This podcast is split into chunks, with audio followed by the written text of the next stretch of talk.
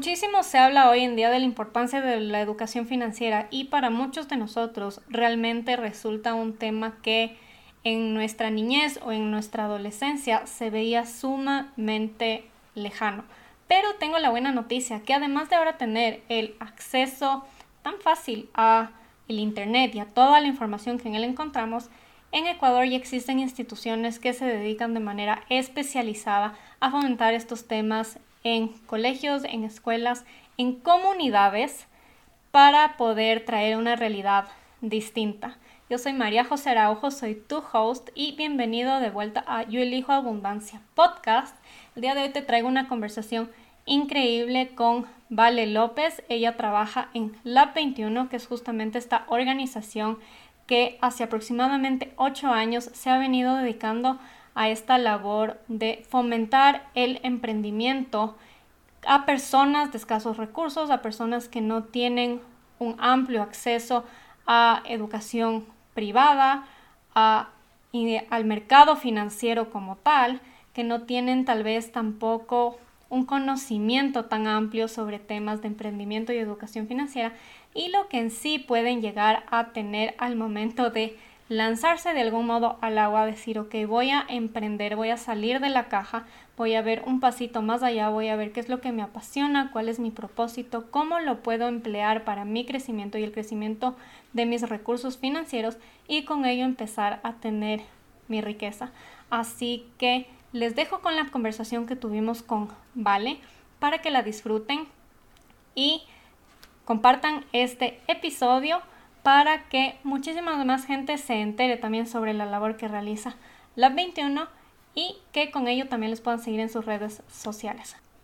Recuerda seguirme en mis redes sociales, me encuentras como mariajose.araujoa para que encuentres todos los recursos y todos los productos y servicios que ofrezco a través de mi escuela de educación financiera para poder promover todo el tema de crecimiento y seguridad financiera con el propósito de que puedas alcanzar todas tus metas y sueños de una manera inteligente y sin tener que recurrir a deudas ni a preocupaciones, llevándote un poquito más allá con tu mentalidad, saliendo del paradigma con el que hemos crecido respecto al manejo del dinero. Así que ahora sí, empecemos con la entrevista con Vale.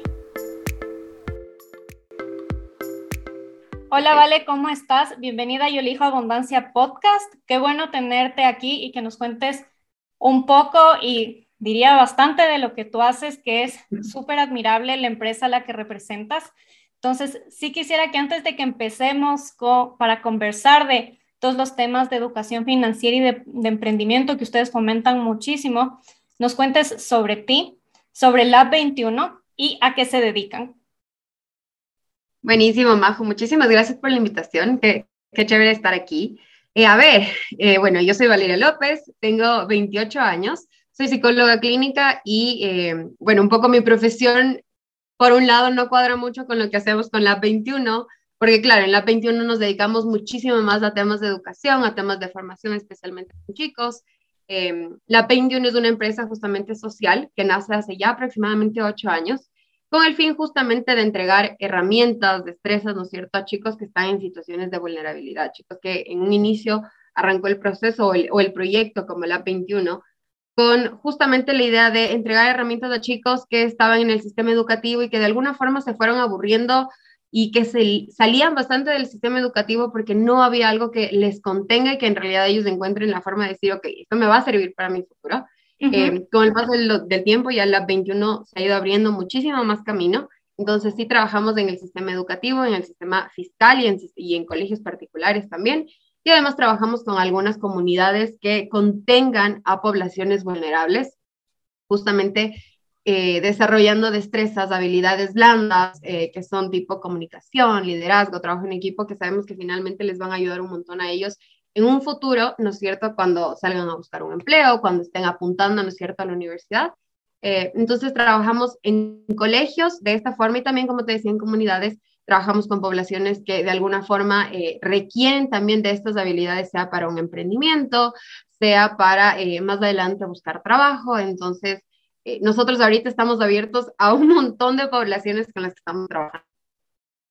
Hermoso, Vale, me encanta el enfoque social que ustedes tienen, porque justo en el voluntariado que lo realicé, incluso con ustedes, me acuerdo que tú nos decías, ok, es importante enfocarnos todo el tema de, del emprendimiento, sacar adelante determinados modelos de negocio para que justo estos chicos que como tú dices tal vez se aburrieron entre comillas del sistema tradicional de educación, encuentren, yo diría, su propósito incluso, y creo que eso es algo súper válido y lo que incluso se podría decir que Lab 21 también se enfoca en eso.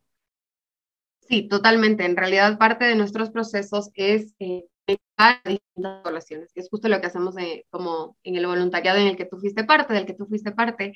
Y es justamente eso, conectar a los chicos que están en colegios fiscales, ¿no es cierto? Que un poco tienen este, esta estructura súper cuadrada de cómo es el colegio, cómo deberían ser las clases, vienen eh, ustedes que son colaboradores de empresas privadas y se sientan a trabajar con los chicos de un tú a tú, que eso es lo más chévere y en realidad esa es la, la parte más divertida del proceso, que es, no vienen ustedes como esta gente del saber que qué bestias son los empresarios, ¿no es cierto?, que están trabajando en grandes empresas, sino en realidad es justamente esta persona que viene a aprender un montón de los chicos y los chicos también vienen a aprender un montón de ellos. Entonces se genera estos espacios de redescubrimiento para ambas partes. Y en el caso de los chicos es súper valioso porque generalmente en su día a día no tienen el espacio para sentarse a conversar de un tú a tú con un adulto que les pueda validar sus ideas, que les dice, ok, pero ¿y qué más hay, no es cierto? ¿Qué más puedes encontrar?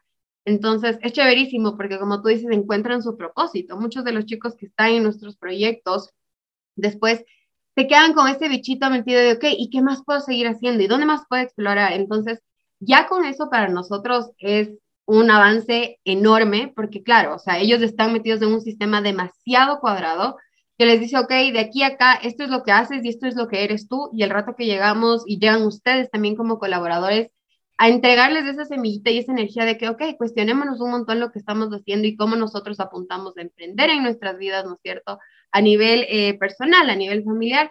Ya con eso, con eso sembrado en los chicos, estamos haciendo lo que, créeme, en ninguno de los espacios en los que ellos están, lo están haciendo, sea, en sus familias, los profesores, ¿no es cierto? Entonces eso ya es súper enriquecedor.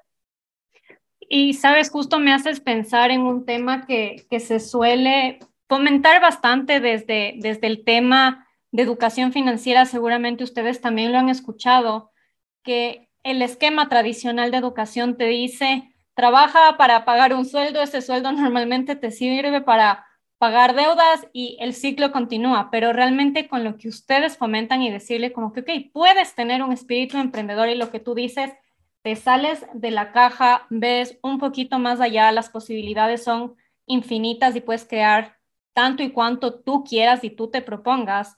Creo que realmente es el enfoque que tiene este proyecto como tal a través de ustedes. Sí, en verdad es súper chévere em, ver cómo los chicos, del momento que están creando sus proyectos, están planteando nuevas ideas, no solo se queda en esto de, ok, voy a hacer algo porque me están pidiendo, sino voy a hacer un proyecto que a mí me interesa. Entonces, justamente ahí nosotros les lanzamos estas ideas a los chicos de, ok, piensen en un problema que esté pasando en su comunidad, en su barrio, en su ciudad, en su planeta, ¿no es cierto? Algo que a ustedes les mueva, algo que a ustedes les interese y denle una solución que se pueda transformar en un emprendimiento. Ya me en él, justamente me lanzo a hacer un emprendimiento, a hacer un negocio porque tengo que pagar deudas, sino, ok, sí, obviamente necesito dinero, necesito generar, ¿no es cierto?, dinero, ingresos, pero aparte de eso estoy resolviendo algo que a mí me mueve, que, que a mí en verdad me importa y que quiero generar un cambio. Entonces, la idea de los proyectos que nosotros hacemos con los chicos en los que trabajamos es justamente eso, como si es que quieres tener este beneficio económico, ¿no es cierto? No tienes que limitarte a construir lo que crees que la sociedad necesita, sino desde donde tú crees que puede haber una oportunidad. Y si es ligado eso a una solución que tú quieres dar a un problema que te molesta, que te estorba, ¿no es cierto? Que, que dices, no puede estar pasando esto, qué mejor. Entonces, justamente ahí la idea es que no, no nos quedemos encuadrados en lo que ya sabemos, en lo que ya conocemos y en lo que creemos que va a funcionar, sino arriesgarnos a probar cosas distintas. Y es justo ese paradigma que diría que a las dos nos han planteado un poco en, en la forma de, estudios que seguramente tuvimos cuando, cuando estábamos en la adolescencia, lo que tú dices como que el esquema tradicional de, de educación. Y con lo que tú nos cuentas de salir de la caja, ver más allá, dar un paso más adelante, ¿Qué resultados ya han visto tal vez de manera tangible con los chicos dentro de todos estos procesos de voluntariados que ustedes realizan con las empresas? Tal vez podrías contarnos algún ejemplo. Sí, en verdad nosotros tenemos un montón de ejemplos, y en verdad es severísimo hablar de eso, porque claro, nosotros, bueno, como tú conoces ya eh, un poco el proceso, lo trabajamos sí directamente con los estudiantes, pero también con los profes. Entonces, los profes también, también se ven súper beneficiados de estos proyectos. Entonces, por ejemplo, en el caso de chicos, nosotros tenemos un caso de un estudiante que estuvo dentro de, uno de, nuestros procesos y en ese momento nosotros entregábamos capital semilla, entre comillas, y en este caso el chico estaba muy involucrado en el tema de la fotografía.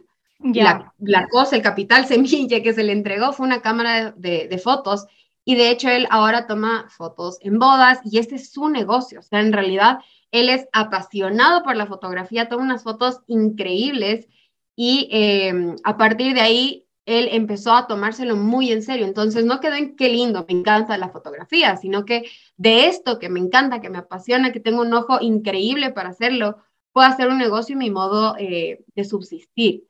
Por el lado, por ejemplo, de los profes, en cambio, nosotros tenemos profes que eh, justamente con el tema de la pandemia que acabamos de pasar, hay muchos que el sueldo de alguna forma no les alcanzaba, estaban súper apretados, entonces empezaron como a abrirse pequeños negocios Tuvimos una profe acá en Quito eh, que tenía un cyber, justamente se abrió y ella una de las cosas que decía es, chute, es que todo el mundo tiene un cyber. Ok, ¿cuál es el valor agregado que tú le entregas a tu cyber? Entonces, a partir de eso, ella empezó a generar un montón de ideas donde les decía a los chicos, ok, vengan, pueden jugar tanto tiempo, o sea, hacen sus deberes, impresiones, lo que sea, y tienen 10 minutos de juegos. Entonces, con eso trajo un montón de clientela y obviamente ya se volvió un respaldo económico este, este pequeño emprendimiento que ella estaba teniendo. Entonces, estos cuestionamientos de los que te, te hablaba hace un segundo, era justamente, no solo se queda con los chicos, e impacta y cambia sus vidas. En realidad, hace un cambio radical el rato que nosotros les damos la oportunidad de pensar más allá.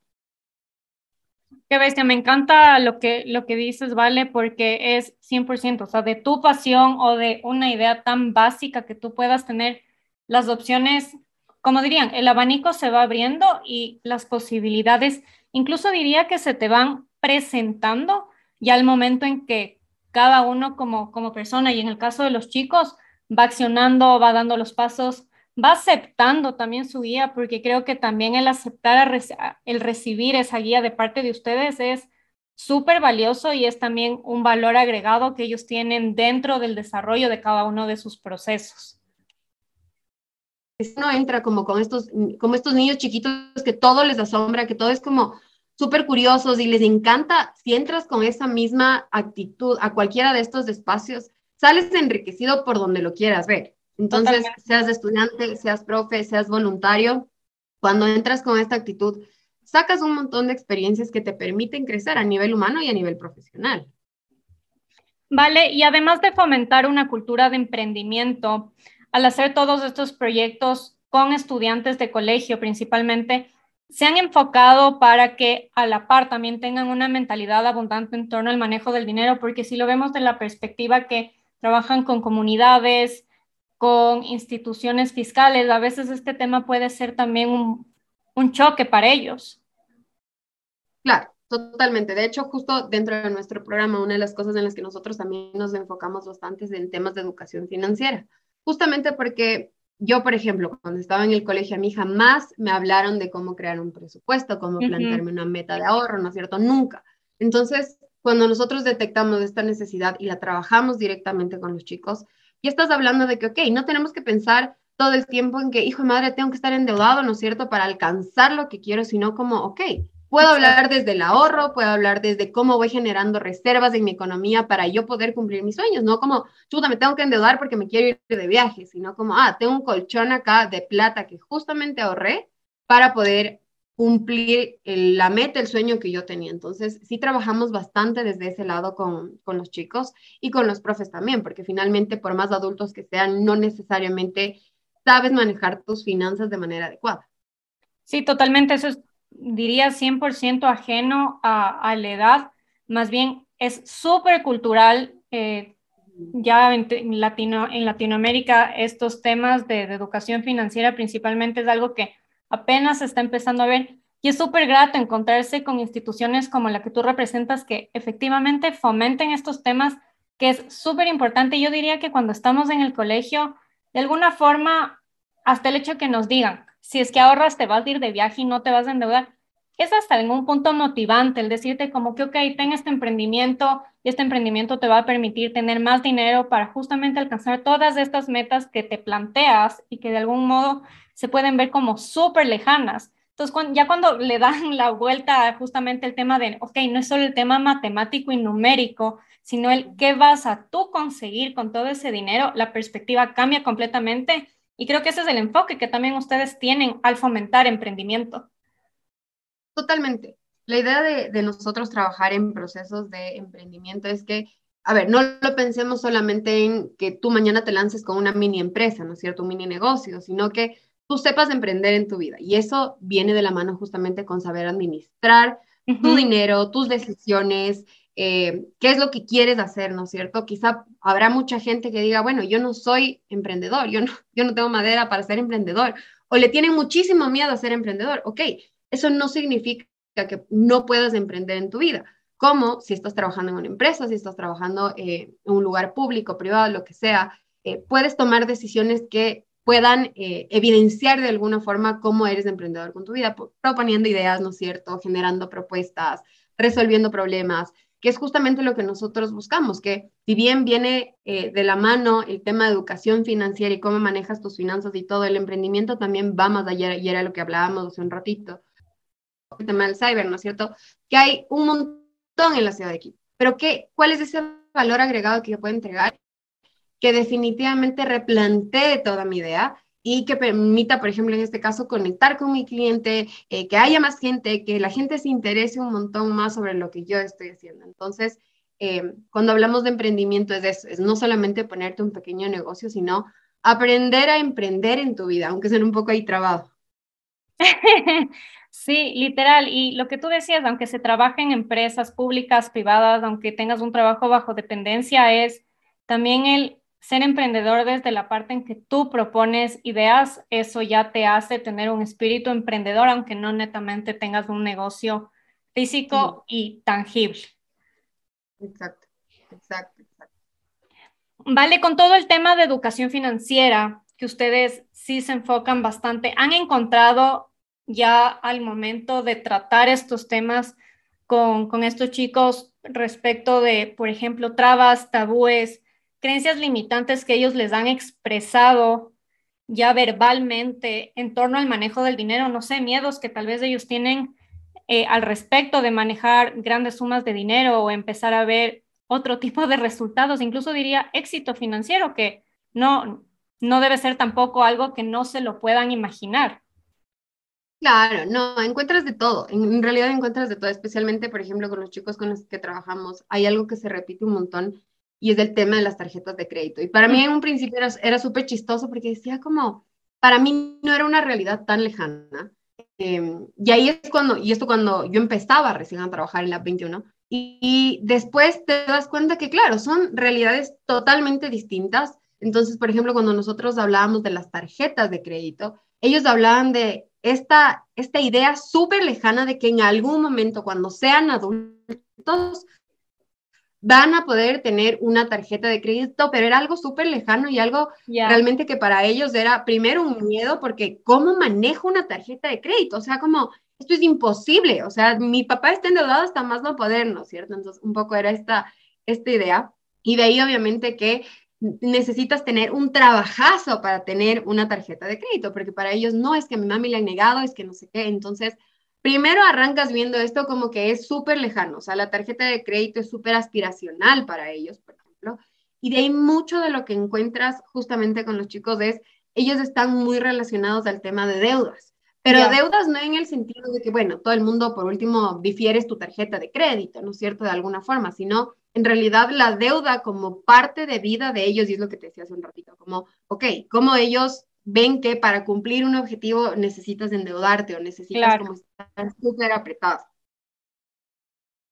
Wow, me parece súper curioso en un punto lo que dices, porque yo había leído estadísticas respecto de estos temas en concreto sobre Ecuador Y sí dicen que estos sectores del país tienen un acceso a, al mercado financiero, instituciones financieras bastante reducido. Y si hablamos de las mujeres, incluso ese porcentaje se reduce aún mucho más. Entonces, me parece lógico que ellos tengan justo estas creencias, estas trabas con respecto al dinero, pero al abrirse las puertas también con todo lo que ustedes les enseñan, en un punto también el tener el acceso a todas estas herramientas, de algún modo se facilita.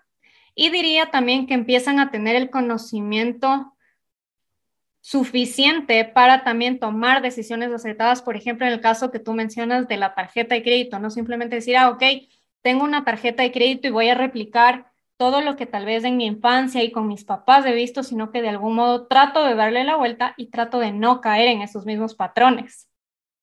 Sí, totalmente. Algo que yo he visto y, y, aunque suene súper cliché, en realidad el conocimiento es poder. O sea, el rato que tú aprendes un montón y ya no le tienes miedo primero a preguntar, a decir, a ver qué es esto, cómo funciona, cómo se maneja, ¿no es cierto? El rato que ya te involucras muchísimo más en este, en este mundo de la educación financiera, eh, ya le pierden el miedo y ya no se vuelve una realidad tan lejana sino que ya es bastante más amigable, porque finalmente, a ver, hablar de números, creo que al principio a todos nos cuesta, y peor aún cuando se trata de hacer presupuestos, números, deudas, etcétera, a todos nos cuesta. Pero el rato que nosotros de alguna forma entramos y de alguna manera eh, bastante amigable, ¿no es cierto? Les hablamos de, ok, ¿qué es un ingreso? ¿Qué es un ingreso? ¿Qué es ahorro? ¿Qué es crédito? ¿Qué es una deuda? ¿No es cierto? ¿Cómo funciona todo esto? ¿Cómo te planteas metas si es que tú quieres mañana comprarte un par de zapatos, ¿no es cierto?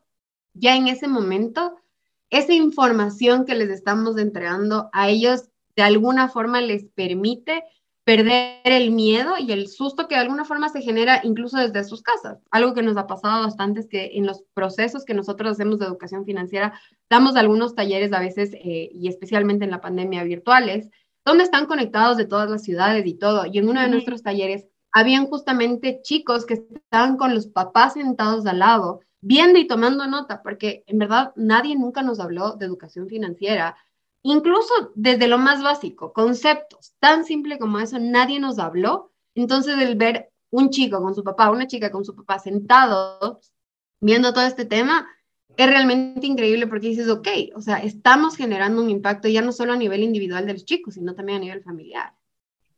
¿Dirías tal vez que esta es una de las, de las cosas más difíciles con las que se han topado eh, dentro de su proyecto o tal vez cuál sería algún aspecto que, les, que a, tu parecer ha sido difícil y cómo han logrado sobrellevarlo? A ver, dentro de los proyectos que nosotros tenemos con, como Lab 21, nos hemos encontrado con un millón de retos, un millón de retos. Eh, pero creo que una de las cosas más eh, difíciles podríamos llamarla así, que nos ha tocado enfrentar es justamente la mentalidad con la que ya viene, eh, sean los profes o los chicos, nuestros participantes en general. Eh, por ejemplo, en el caso de los profes, muchos de ellos te dicen, no, es que yo ya sé de educación financiera, no, yo ya sé de habilidades blandas, yo me sé comunicar súper bien, yo soy un líder en mi clase, yo eh, doy espacios, ¿no es cierto?, para responder preguntas. En el caso de los chicos, no, profe, yo me comunico súper bien. Y al rato de los ratos, cuando ya empiezas a ver en práctica esto, los chicos se dan cuenta y dicen, no, o sea, no he sido tan bueno como creía que era. Y para los profes, el un poco cuestionarse esto es lo más duro. Entonces, a nosotros nos ha tocado trabajar, imagínate, nosotros que eh, somos el equipo que trabaja especialmente en colegios, somos chicas de aproximadamente entre 25 hasta 30 años. Nuestro equipo es súper, súper joven. Y eh, todos caras de guaguas. Entonces, claro, llegamos a los talleres a hablar con profes que están a un año de jubilarse. Y es como, ¿y estos guambras que vienen a enseñarnos? Entonces, eso es uno de los retos como más grandes que nos ha tocado. Y es ok, llenarnos de paciencia y, e ir justamente con esta especie de que no solamente yo vengo a enseñar, sino yo también vengo a aprender. Y es un conocimiento de ida y vuelta. Eh, pero nada, en realidad, a pesar de que es un reto que todos los años nos enfrentamos, es súper chévere ver al final cómo termina dándose la vuelta al proceso y dicen, los profes te dicen, realmente como no me esperaba esto, realmente no esperaba salir aprendiendo esto, esto es algo que yo ya creía saber, o sea, son 65 años de mi vida que yo ya hacía esto. Eh, entonces, verles que llegan a esas reflexiones es increíble después de todo el reto que te puede costar. Me parece increíble, ¿vale? Y realmente, tanto para, como tú dices, para los profesores como para los estudiantes, a ustedes como mentoras, es también el hecho de decir, en todo lado tienes un área de oportunidad para seguir aprendiendo. Y aunque en verdad nos has contado un montón de grandes experiencias, sí quisiera que nos cuentes una última gran experiencia con Lab 21, con todos estos procesos que tú llevas para ya ir terminando. A ver, yo tengo una experiencia que, eh, que bestia, guardo en el corazón, pero así todo el tiempo. En realidad, eh, yo para todo esto soy una persona súper llorona, súper llorona, súper emocional. Em, y claro, nosotros hace unos años hicimos un proceso en un colegio en Otón, que es más o menos a unos 45 minutos de Cayambe, ¿ya? Es una comunidad súper, súper rural. Y em, claro, nosotros entramos a trabajar ahí, yo era la encargada de trabajar en este colegio, entonces era un tema de viajar todos los jueves y era una relación bastante cercana con los chicos, con los profes. Y em, al final de este proceso había un chico, siempre hubo un chico que era bastante tímido, que le costaba hablar, que poco a poco fue desenvolviéndose en las clases. Y al finalizar el proceso, el último día, eh, los chicos habían organizado una pequeña, como un pequeño cierre, entonces compraron que el pastel, los snacks y todo eso. Y este chico, el que nunca hablaba en la clase, el que se moría de nervios, al que le costaba un montón, se levantó y dijo, yo quiero dar palabras. dijo, yo quiero agradecerle a la Vale. Y todo el mundo para esto era helado, porque él jamás en la vida hablaba. Decía, yo quería agradecerle a la Vale porque en verdad gracias a ella, yo hoy me siento con la confianza de poder como expresar mis ideas y no tener miedo de equivocarme. Yo en un solo llanto, obviamente, fue como, ¡ah! me fue en llanto porque fue como, esto es exactamente lo que buscamos. O sea, no el hecho de coger y darte la oportunidad de que mañana vayas a una universidad porque te abrimos el cupo, sino porque tú mismo generas el espacio y el camino para llegar hasta allá o mañana emprender. Entonces, esa es de las experiencias más lindas y más enriquecedoras que yo he tenido en la. Qué hermoso, Vale, en verdad. Wow, o sea, solo puedo estar con una sonrisa gigantesca de todo lo que me cuentas porque efectivamente ese es el sentido de, de en sí, diría la educación, el propósito de también abrir las puertas para todos estos temas.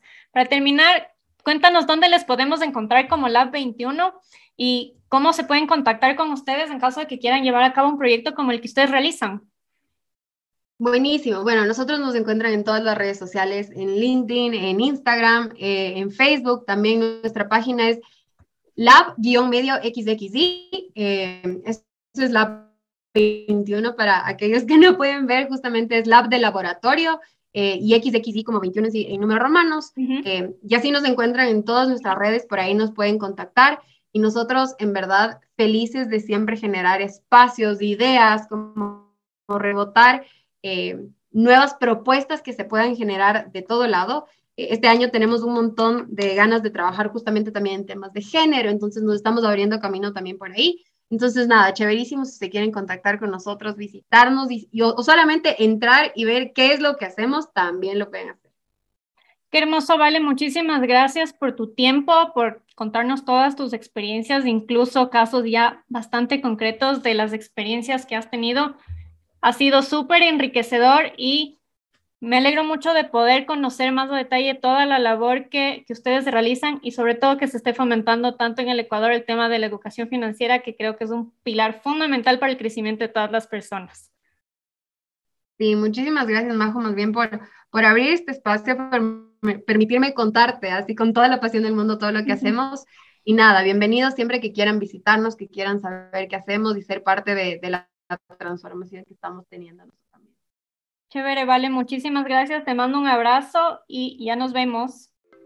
Gracias, Majo. Cuídate. Chao.